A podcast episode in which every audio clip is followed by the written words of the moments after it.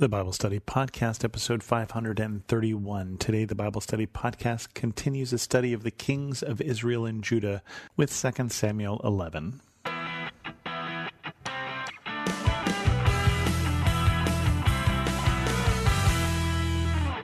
Welcome to the Bible Study Podcast. I'm your host, Chris Christensen. What we're going to cover today is one of the reasons that I actually wanted to do this study, and it's a fairly seminal verse here in the beginning of this story of the kings. Remember, we're way at the beginning. We've only had Saul and David so far, and we're going to get a lot more kings, and things are getting a lot worse, just to let you know. But today is when in David's life, things take a turn for the worse, and this is David and Bathsheba. Now, before we talk about this, I do want to put things in a little context here because I had a conversation when I was in India recently with one of the amateur traveler listeners who happened to be there, and we were talking about the Hindu religion because we were learning a lot about it when we were there. And it has all sorts of freaky stories about you know this particular son of this god lost his head because this god got impatient and it was replaced with the head of an elephant and things like that that are that are strange and someone said something about the hindu gods and the myths and they said well the old testament is also all myths also and I took some exception to that. And I want to make sure that you understand that as we're talking about these kings, David, for instance, you can go right now to Jerusalem, and if you go just south of the city, uh, just outside the Dung Gate, there is an archaeological dig there of the city of David. And I don't mean Bethlehem, the city of David, I mean David's Jerusalem. David's Jerusalem was built outside of what is now the old walls of Jerusalem, but it has been discovered, and you can visit it. If we talk next about Solomon, you can go and see some of the stones there in the western wall are still from Solomon's temple.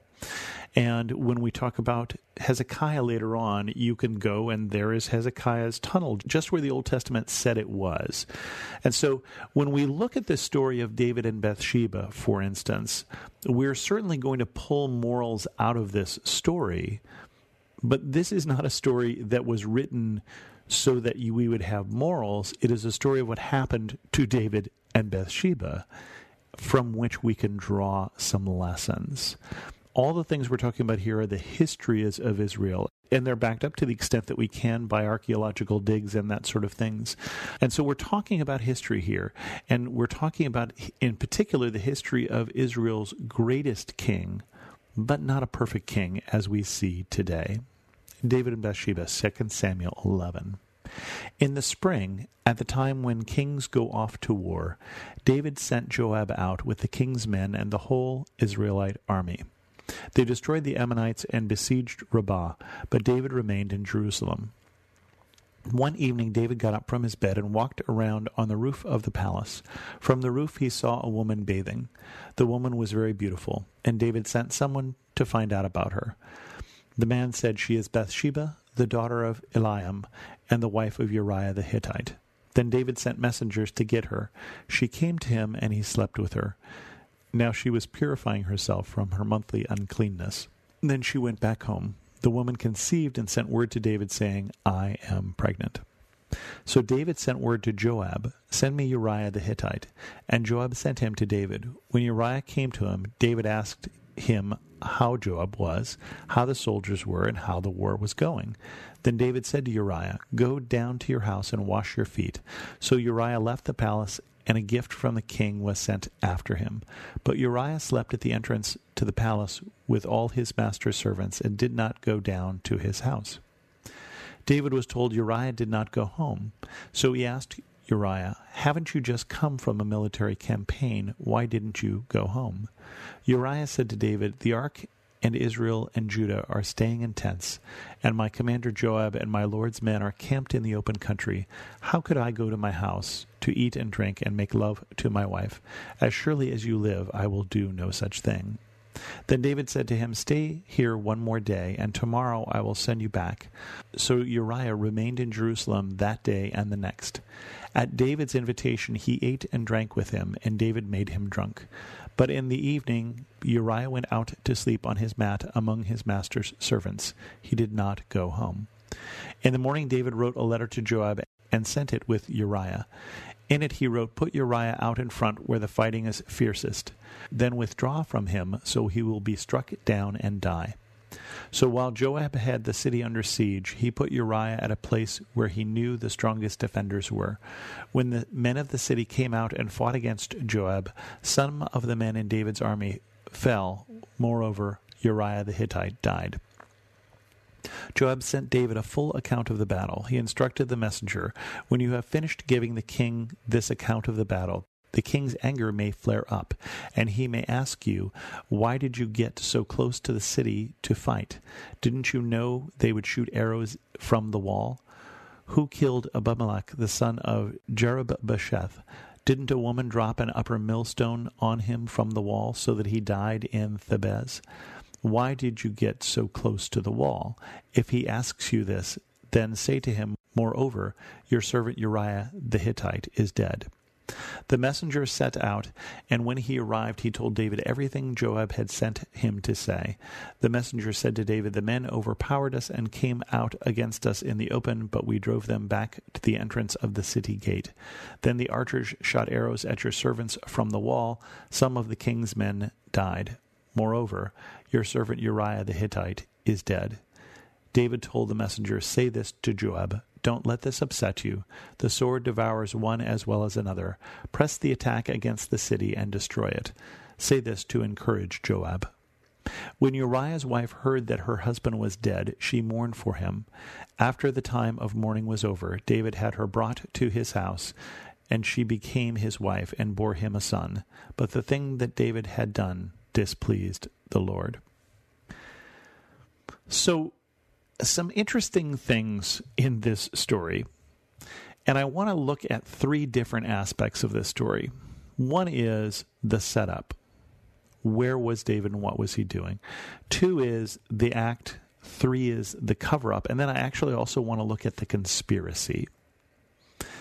So we've got a number of different things going on here. And it starts with David is home and his army is in the field. And it says very specifically this was the time when kings go off to war, but David remained in Jerusalem.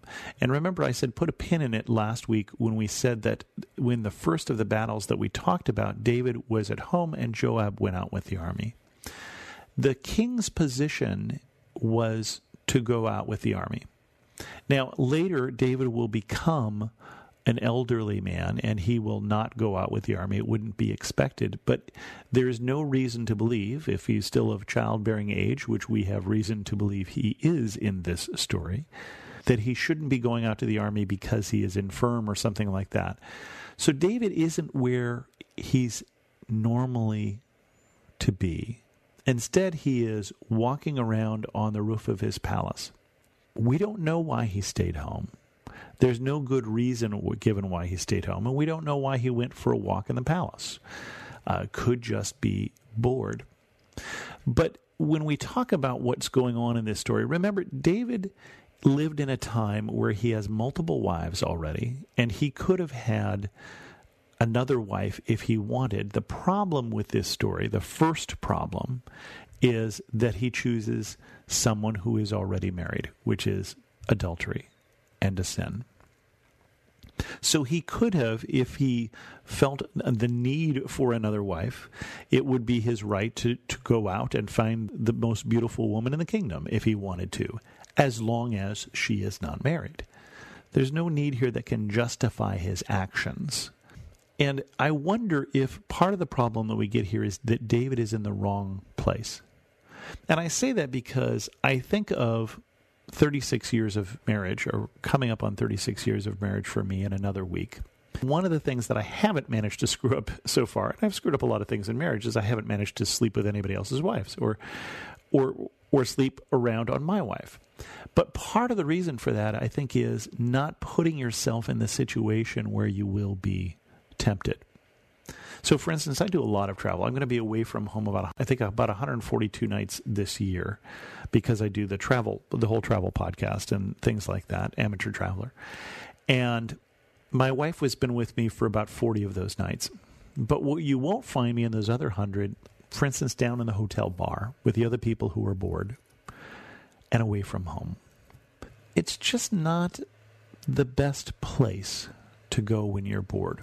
And where you go and what you do with your time can open you up to more temptation.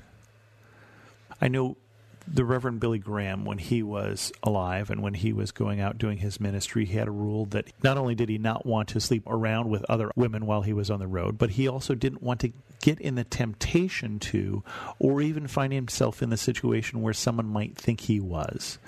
And so he put some rules around his ministry where he would not, you know, be with a woman alone in his hotel room or even in his office or whatever, just because he just didn't even want there to be either a temptation or the thought of impropriety. And I think that was wise.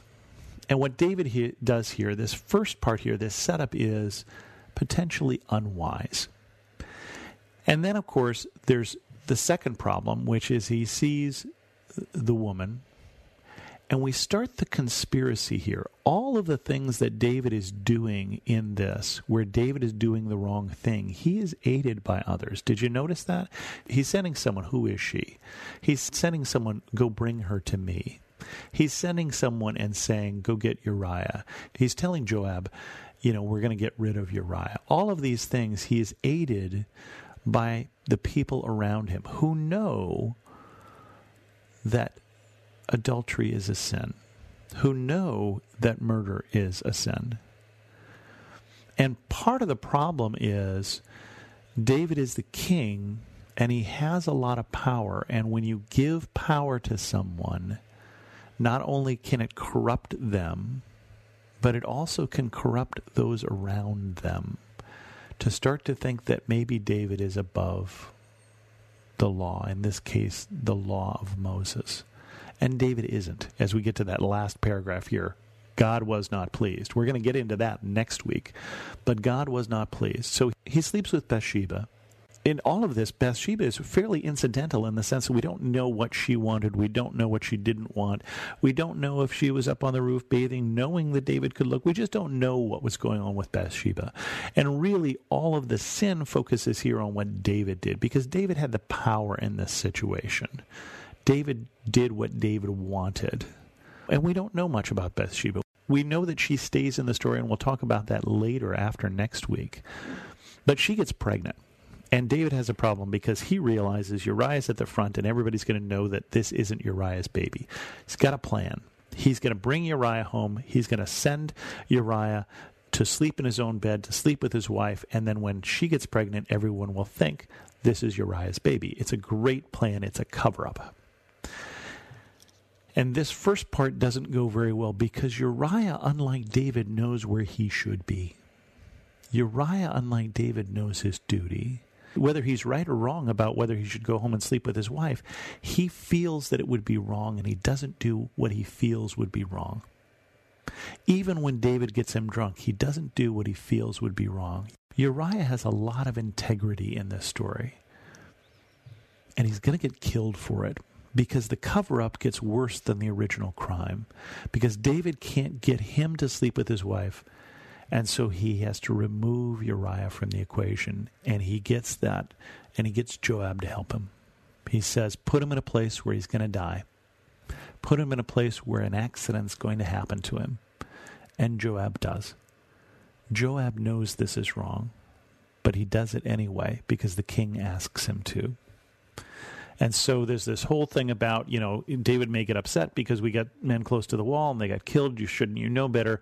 Tell him Uriah died. And when he tells him that, David sends back and says, you know, accidents happen. These things will happen. The sword will kill one, eh, one as well as another. Don't worry about it. And David marries Bathsheba after she finishes mourning for her husband. And as far as he knows, he has gotten away with it. Joab knows what he did, but Joab's not going to talk. Some of the servants may know what he did, but they're not going to talk. But you know who else who knows what he did? God knows what David did. And God is going to talk to David about it in the next chapter next week. With that, we're going to end this episode of the Bible Study Podcast. If you have any questions, send an email to host at thebiblestudypodcast.com, or better yet, leave a comment on this episode at thebiblestudypodcast.com. And thanks so much for listening.